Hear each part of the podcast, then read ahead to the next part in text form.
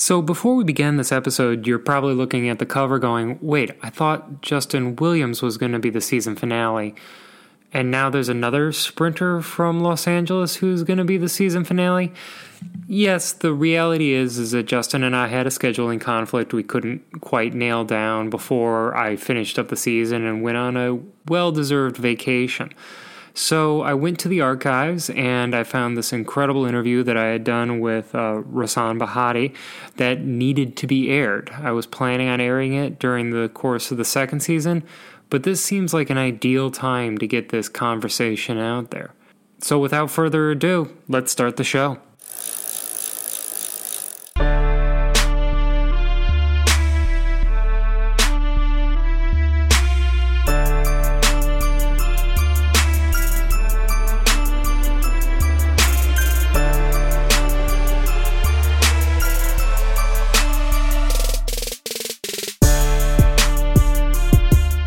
This is No Training Wheels, and I'm your host, Rob Kelly. Bike racing is like the best version of a Broadway musical or play going on tour.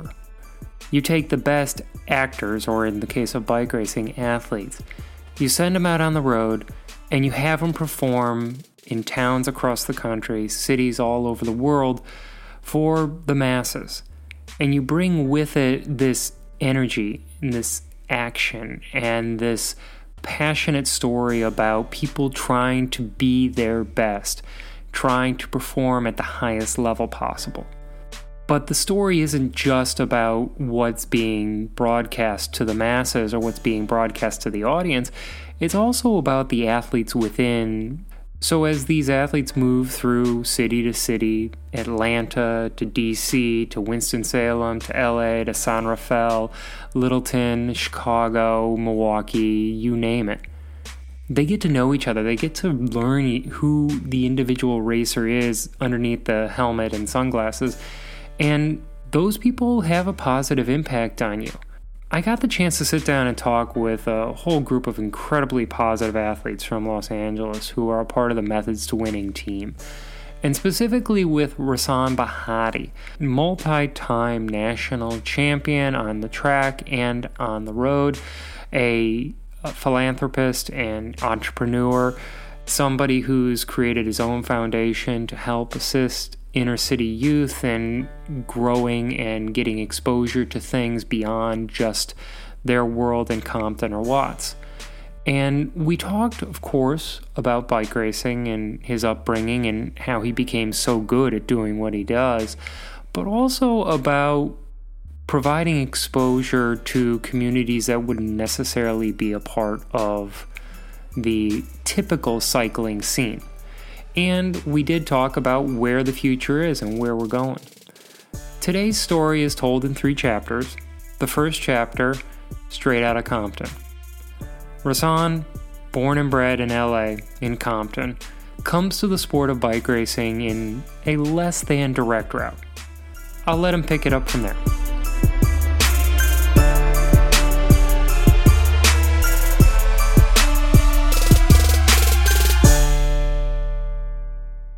Hey everyone, my name is Rahsaan Bahati from Los Angeles, California. Founded Methods to Winning going on 2 years ago, and the idea was to bring three champions together, as one of our principals would call it, Justin Williams, Sharon Smith, and myself. We were out racing in California, all on separate squads, and we sat down one day and over lunch and came up with this idea to found a for-profit organization, but also a race team to, I guess, promote the business and continue to allow us to have some fun. How did that name, Methods to Winning, come about? Just literally sitting around and spitballing ideas.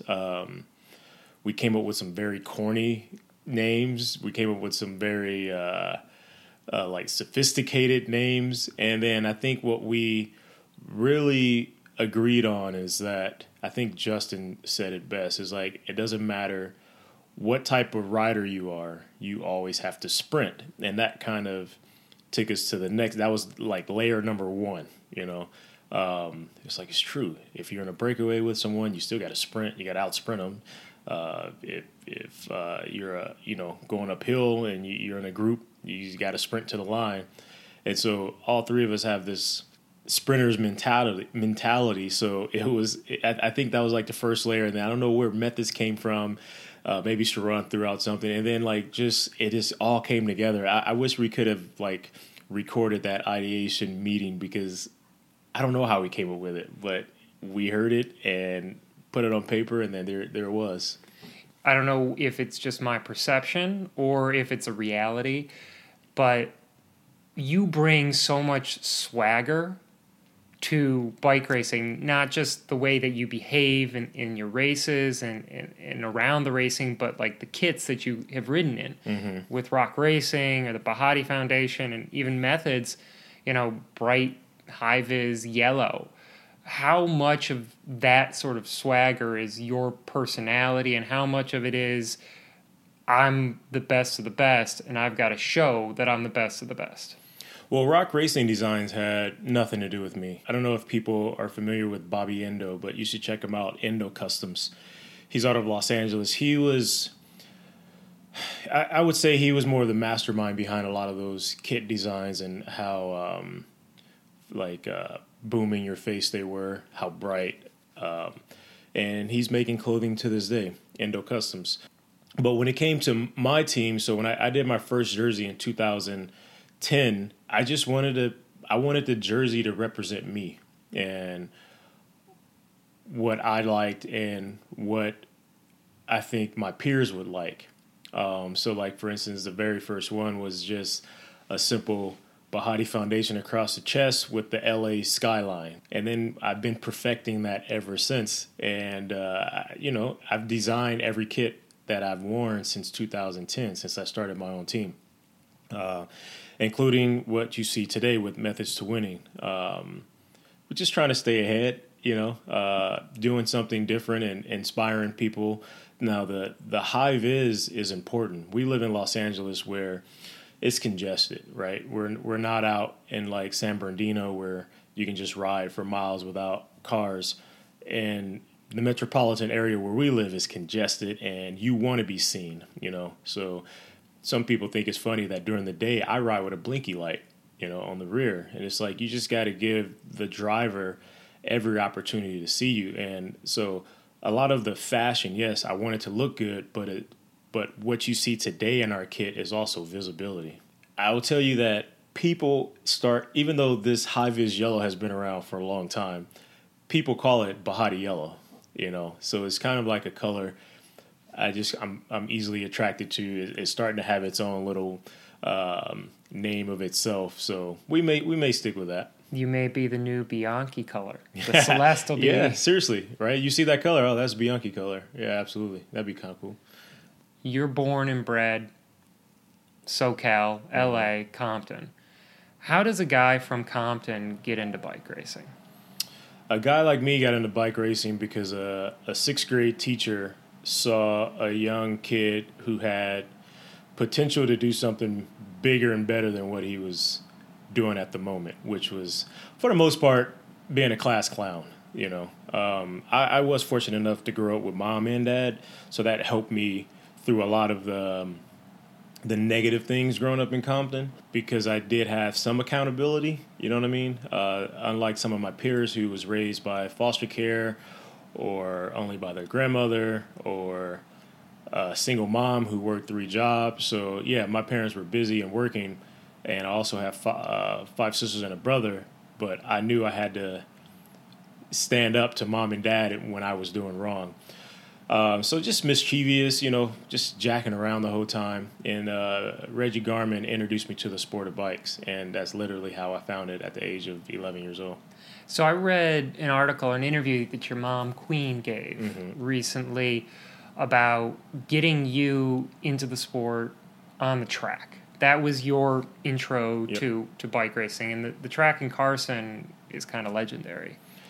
Yeah, it's where they held the 84 Olympics. So you had this state-of-the-art outdoor 333-meter track. The facility was fantastic. It was built for the Olympics, so imagine. I mean, this is huge. Just thousands and thousands of people, you know. It was a proper track. Unfortunately, that track was demoed, and the LA Galaxy, which is a MLS soccer team, built their new stadium over on top of it. I was in Indiana at the time, and I remember just being super sad because that was home for me, you know, for a long time. If I wasn't at the track, I was literally home. If I wasn't home, I was at the track. So luckily, you know, we did get this indoor wooden track, but the track itself is fantastic, but the facility is not even close to what the 84 Olympic facility was and where I started. So yeah, track racing was huge for me. I didn't know about road racing until I was like 14, 15. So you're talking like 3-4 years in, I had no idea what a road bike was. How does the sport keep your attention when you're a teenager? I mean, I was a teenager here in Chicago, and I was a swimmer. Yeah. And, you know, there's so many competing things that happen in life, women and football and, you know, school and all that stuff. How do you stay focused on the sport of cycling in SoCal? Well, at that time, it wasn't 100% commitment to cycling. I was doing this after-school program, which only was a commitment of 3.5 hours a week. It was basically a form of punishment. I left that part out. It was a form of punishment why I even started the after-school program, which was ran by the Amateur Athletic Foundation, the AAF, which is now LA84 organization. It was a form of punishment, and I was only doing that, like I said, you know, 3.5-4 hours a week, and I was running track, playing football, and playing baseball. I did that all the way up to about 15 years old. So those sports kept me busy, along with this punishment I was doing for the first 1.5 years. It wasn't until I was about 13, maybe 13 and a half, that I was like, man, I really like this bike thing, you know. I don't know what it was. I was really good at baseball as a catcher. I was making all-city stuff as a football player, as a safety. And it was just something about cycling. And so one day my dad, it's like, you need to make a decision. You know, you're doing all these sports. I'm running around town. It's getting a little pricey. You know, pick one. And without hesitation, I chose cycling. For what reason? I still can't pinpoint it, you know. But no regrets there. You know what I mean? It's been an amazing journey. But back to your point, your question, I think I was just so busy, you know, and I go back to my parents. They were the foundation for the decisions that I made. You know, I made some bad decisions as a youth. I think we all do. But when it came to, like, just doing the right thing, it was definitely a result of parenting, you know. Who other than your mom, Queen, and your dad, Rashid, who other than them served as a mentor to the young Rahsaan? Well, when I got really into cycling, I mean, it's heaps. So many, you know.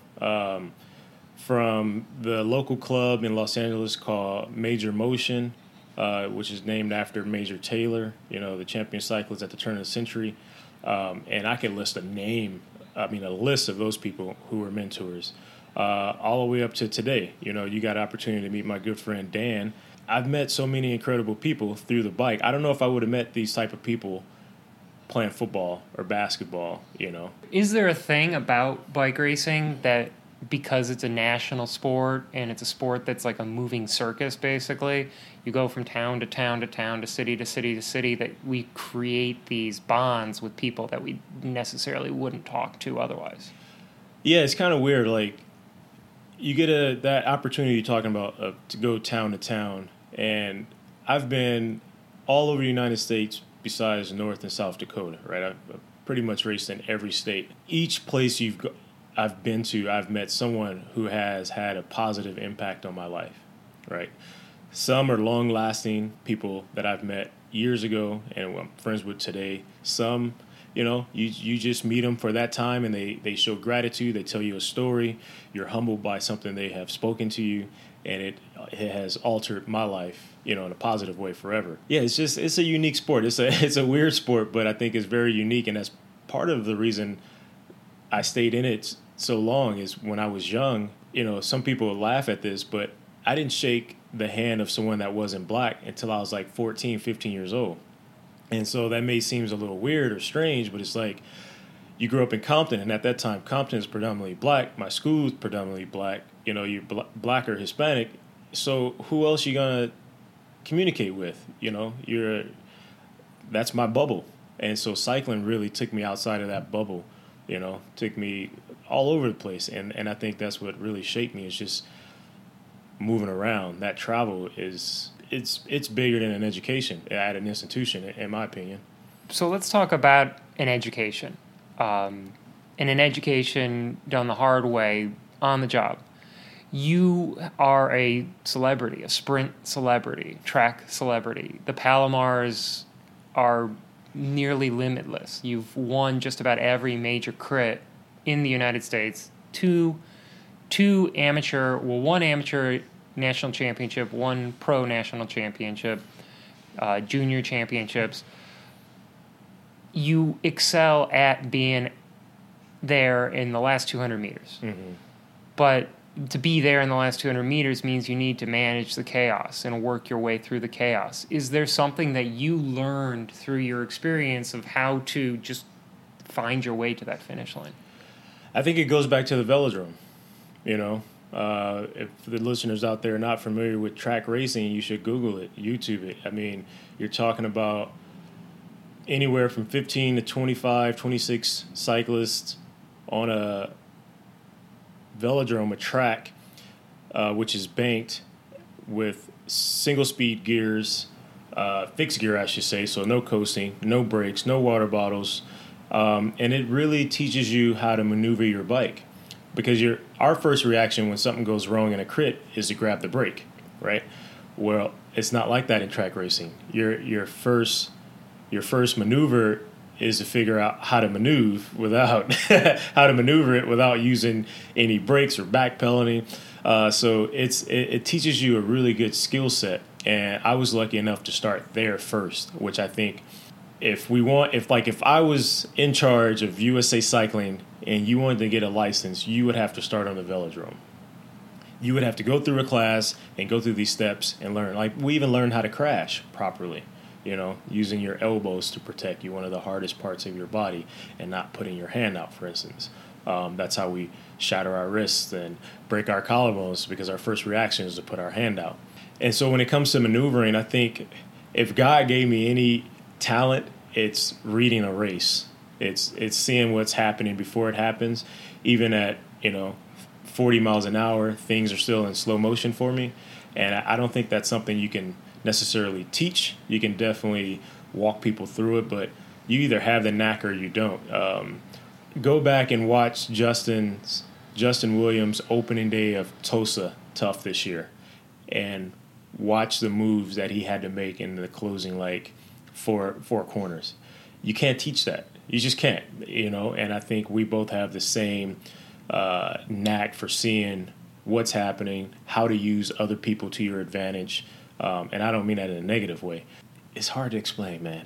But yeah, I've made a living on maneuvering and wiggling my way through a Peloton, when sometimes I wasn't necessarily the fastest or strongest person. It was more about positioning and understanding the dynamic and seeing things and using other riders to my advantage. The mental part of the sport and the mental part of being a competitor. You've been a marked rider since 2000, probably since long before then. Mm-hmm. People know that you're gonna sprint, and if they have you on their wheel with 200 meters to go, it's not going to turn out well for them 95% of the time.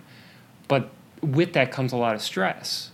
And with that comes a lot of baggage of, oh, I need to perform again. I need to perform again. How do you manage that? And how do you, you know, build your expectations so that you can stay positive? Honestly, I've never been a guy who's stressed about bike racing. And that could be a gift and a curse, right? I think the gift is I always try to enjoy it. And so growing up where I grew up, bike racing was nothing but an escape, you know, from the concrete jungle. Cycling and racing was a way for me to just get away. So I never had stress, even when I was making decent money and teams expected me to win. There was still no stress.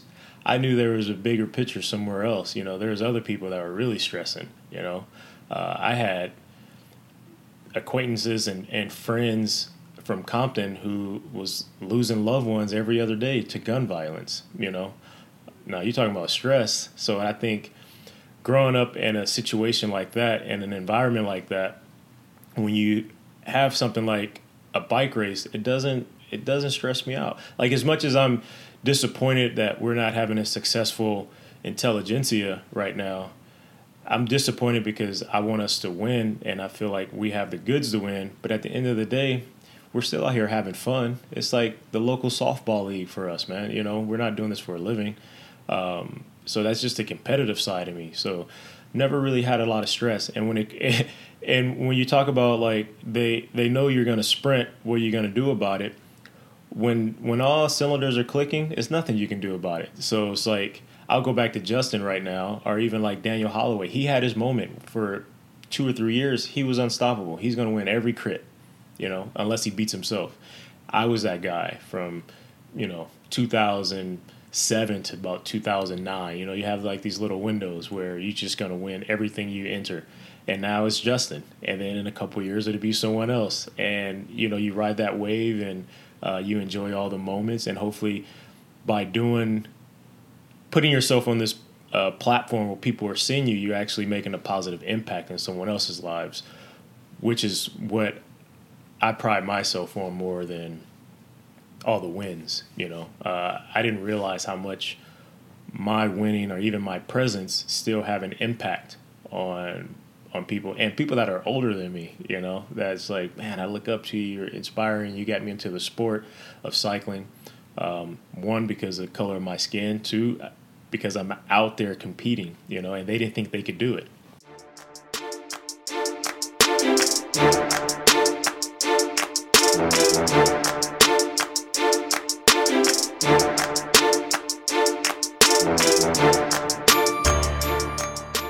So this brings us to Chapter 2 of today's episode. Chapter 2, Give Back. With incredible accomplishments all over the place in his career, Rahsaan wanted to do something to provide exposure and opportunity for people who didn't have it before. Growing up in Compton and in Watts, you can obviously tell that Rahsaan cares deeply about inner city youth and the experiences of those who have come since him. That's why he created the Bahati Foundation, a 501c3 organization that's dedicated to providing inner-city youth with opportunity. So I needed to find out more about what that organization is for and why he decided to do it.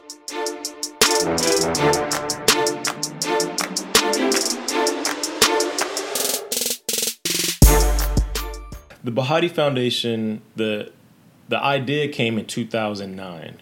It came to reality in 2010, and it was just going to be a cycling club. And the club was meant to be like this billboard, a way to get a critical mass group of people to promote the Bahati Foundation.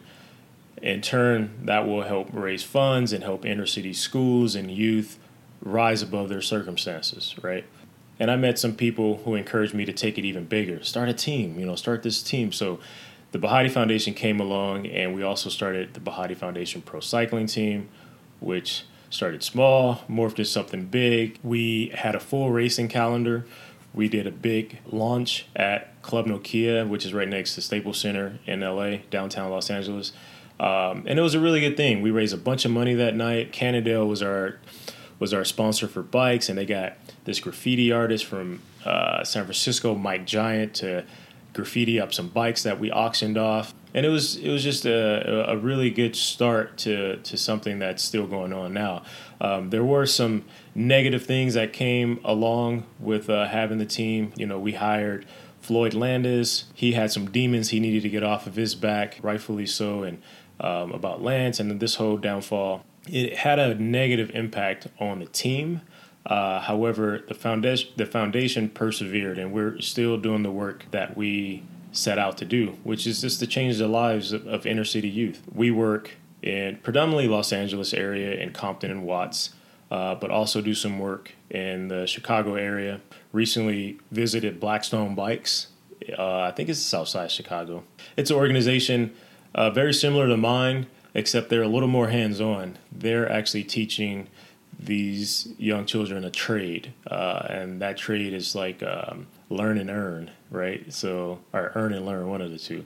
They are teaching them how to become a master mechanic, bicycle mechanic, and people donate bikes to them, and they fix them up, and they can sell them, and for a profit.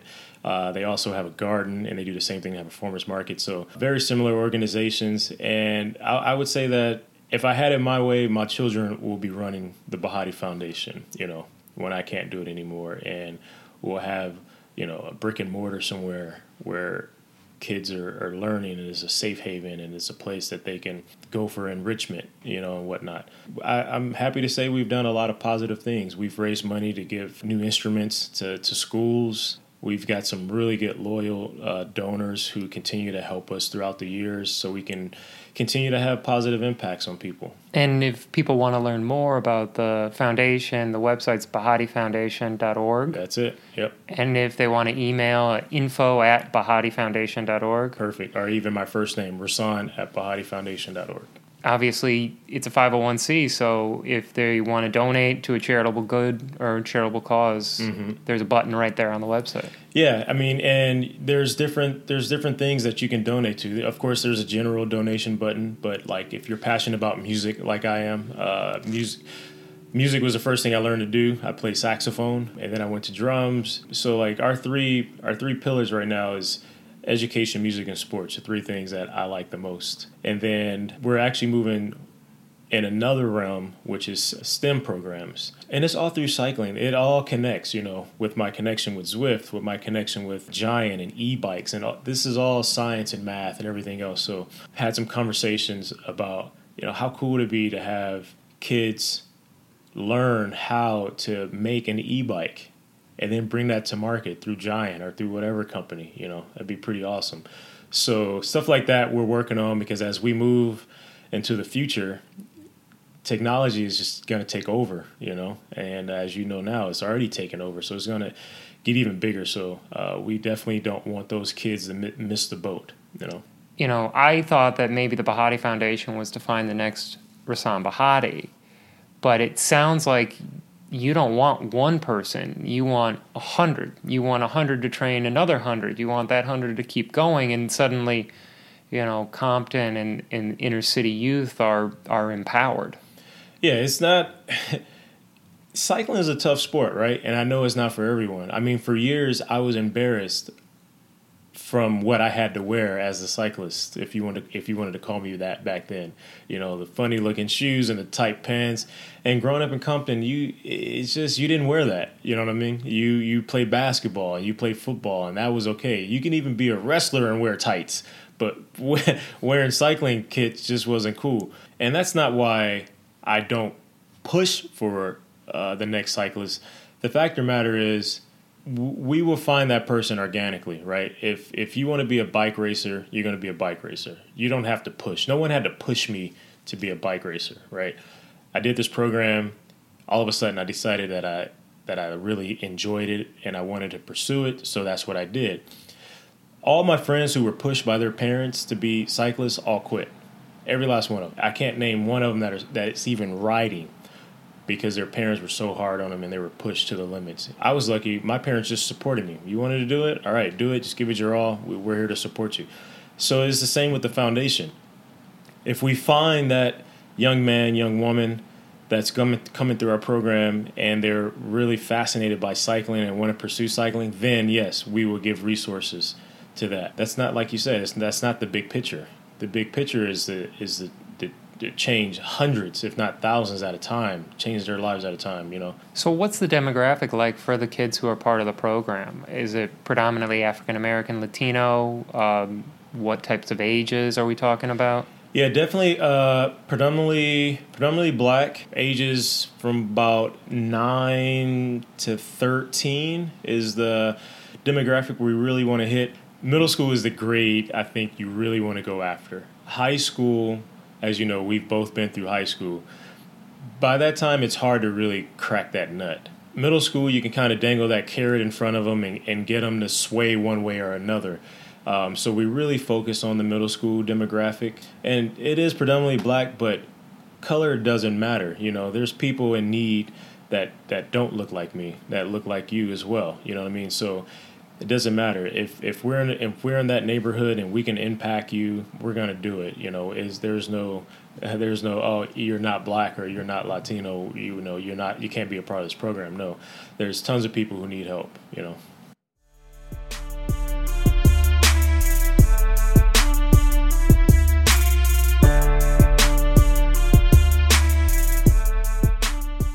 We've arrived at Chapter 3 of our episode. Chapter 3, Into the Future. Where do we go from here? Rahsaan has stepped back. The glitz and glamour of the professional bike racing scene no longer has his undivided attention. Rather, he's got the normal 9-to-5 job, but his job is with Zwift. And in that job, he has a great opportunity to engage communities in Southern California and across the world and get people active, get people moving. But he remains the Rahsaan Bahati that we all knew he was in the early 2000s through 2008, 2009, when he was virtually untouchable. And he remains a role model for so many young men and women, black, white, Latino, Asian, it doesn't matter. And he has a mission. To get more people involved in the sport, more people that look like him, and more people that share his experiences.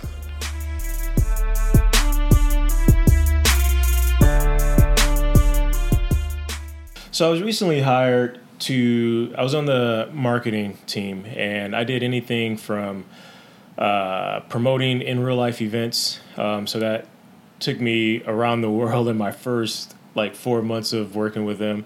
I did a lot of the training camps because I had relationships with a lot of the pro cyclists, so it was easy for me to just kind of smooth transition to explaining what Zwift is to them, showing them the platform. But I recently moved over and started something called the Social Impact Team with one of the founders of Zwift. In my first 6 months of working with Zwift, we're located in downtown Long Beach. And downtown Long Beach is very similar to Compton or Watts, right? Except it's right by the ocean and a little nicer. However, you can look out our office window off to the north and you can see the concrete jungle. And I always scratched my head. I said, wow, man, you know, we're going to South Africa. We're going to Germany. We're in Italy and Spain. We're all over the world doing these activations, and we do nothing in our backyard. You know, we're not engaging anyone right here that could truly use our resources. And this was just a conversation between a few people. Between the powers that be, they actually put some funding aside, and we started a social impact team. Most companies call it, social corporate responsibility or corporate social responsibility. I never really liked that term. So social impact is a great way to say what we're doing. And so what I do now is literally work on a grassroots level to cultivate our community that's surrounding Los Angeles and Long Beach. So a lot of grassroots programs, a lot of giving back to local organizations. For instance, we partner with the Tour of Long Beach. It's a grand fondo that raises money for pediatric cancer. And so we're not about just we could have easily written a $50,000, $100,000 check and gave it to them as a donation, but that doesn't really help them, I think, and it didn't help us. So what we did is gave them resources, helped them bring in more participants. More participants equals more money, equals more awareness, and that was really the bottom line. So another thing that we're doing right now, there's a Tuesday night series called El Dorado Park, and El Dorado Park is this really nice park. Kind of, I would say it's kind of like Central Park, right? And we don't have many parks like that in Los Angeles, but it's right in Long Beach. There's a crit series that's been going on for about 45 years, and it's on the brink of going away, and it would be really sad. Someone like Sharon learned how to race there. We heard about it, that they needed some help. And again, it's not about writing a check. It's about what can we do, what resources does Zwift have, which we have a lot of resources, to make sure this event stays relevant.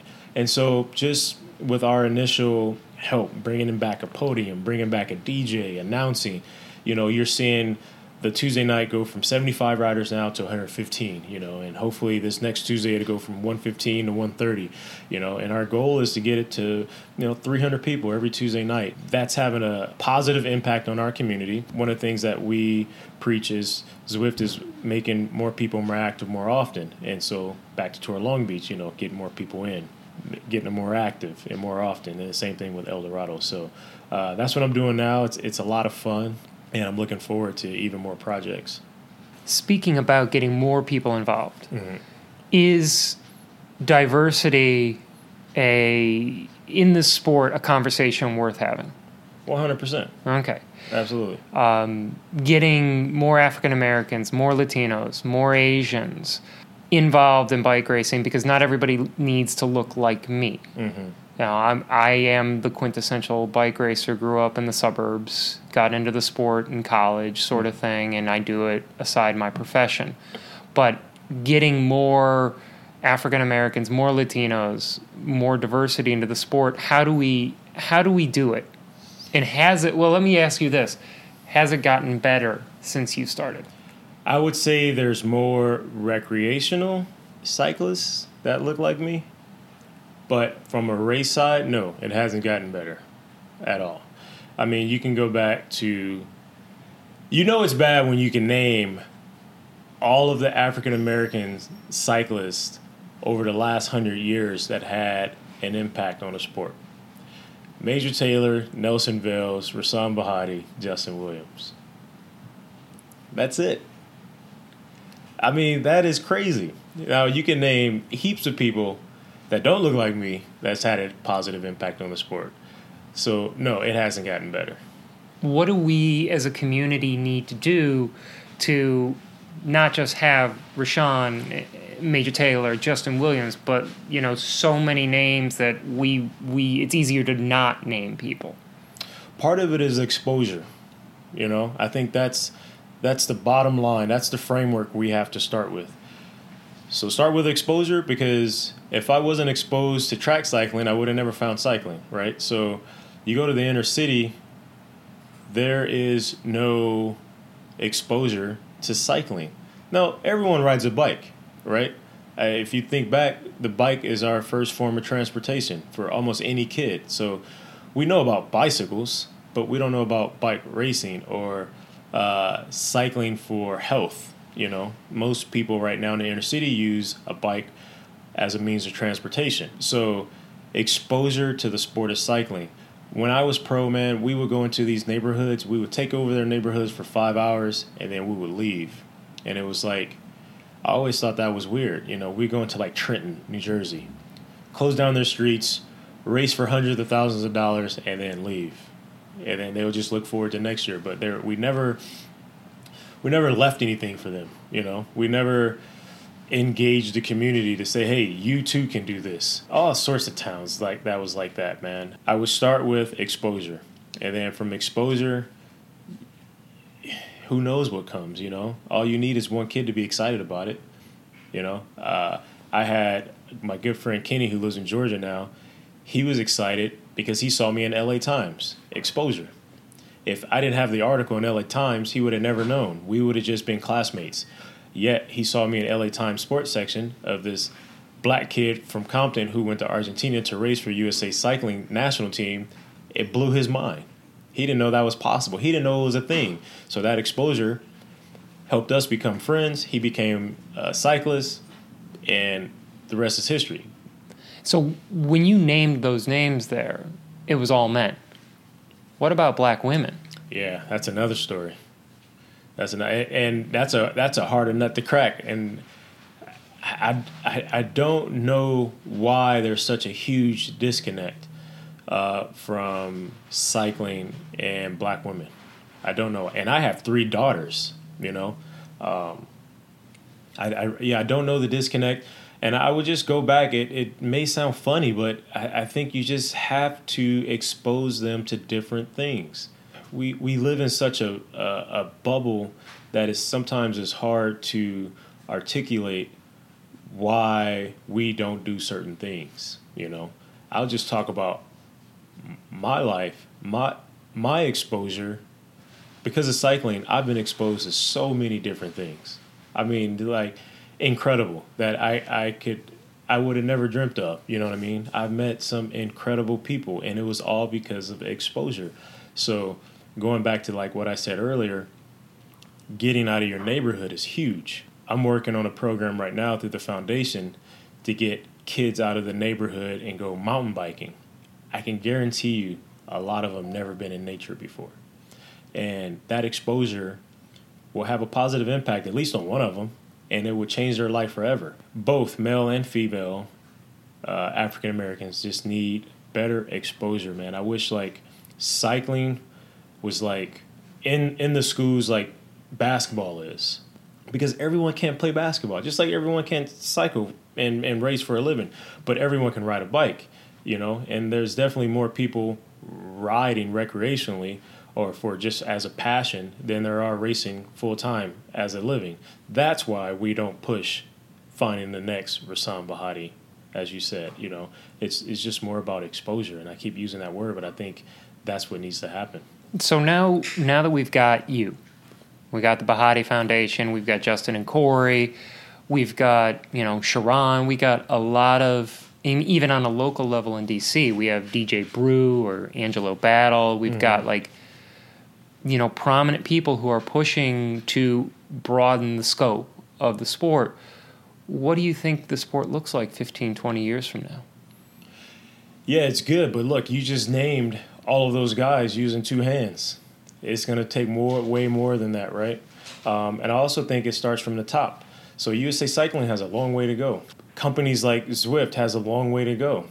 It's going to take more than these small nonprofit organizations to have a meaningful impact. Yes, we can centralize that impact, like in my neighborhood, but what about expanding it across the country, right? So it's going to take more. It's going to take these huge organizations and companies to really get behind and say, yes, we support this. And I think it's great, like the guys you named out of D.C. I'm starting to know some of these guys, and they are truly passionate guys who care about people.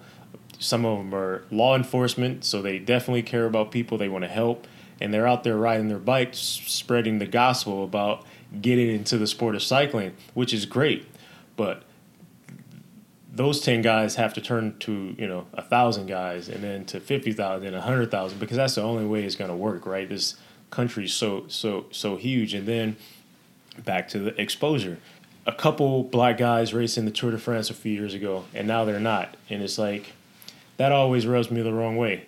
Those guys are not good enough to be like a domestique, but guys who have no results, never won the polka dot jersey, they always find a team to do something. You know, so it's like you just got to continue to pluck away at it. And one day it'll be someone that's way better than all of us who would hopefully make it to the top step somewhere and have this global impact, you know, once you have this global impact, I think it will change. But I'm not saying it's a lost cause, but I think we have a very long way to go, especially with women, you know, women in general. Even if you look at numbers for racing, cycling, women's cycling and racing, their numbers are low as well. So there's something that's not as attractive to them that it is to their counterparts. And so now you're talking about like geo-targeting African-American women, it's even smaller. What that fix is, it's up for discussion. And I think this discussion will maybe possibly help, you know, potentially. So if people want to follow you, social media, at Bahati Racing... Bahati Racing, yep, that's me. Twitter and Instagram, the foundation, bahatifoundation.org. Yep. Thanks so much for joining us. Thanks for doing this for us. See ya.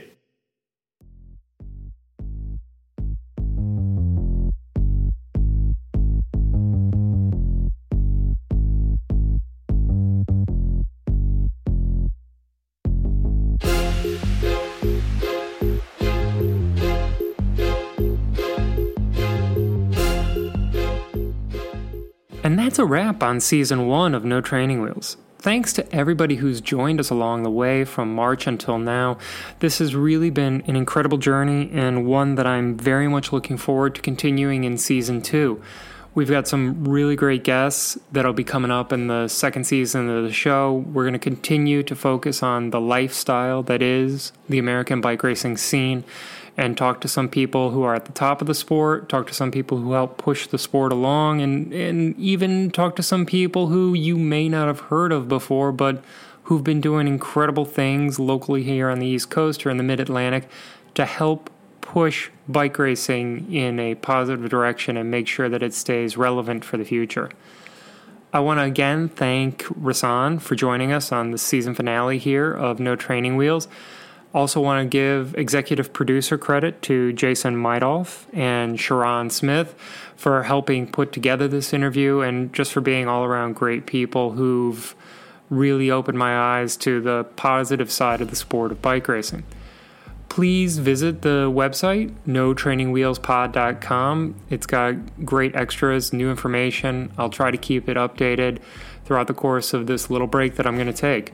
So now, vacation time for me. It's the off season in the world of road racing, so I'm going to take full advantage of that, hit the gym, go on a little travel, do some fun stuff off the bike, as well as those nice, long, slow, happy, joyous group rides that predominate the fall. Please remember to like, share, and subscribe to this podcast on Google Play, Apple Podcasts, Spotify, Stitcher, anywhere where you get your podcast. Until next time, see you out on MacArthur Boulevard.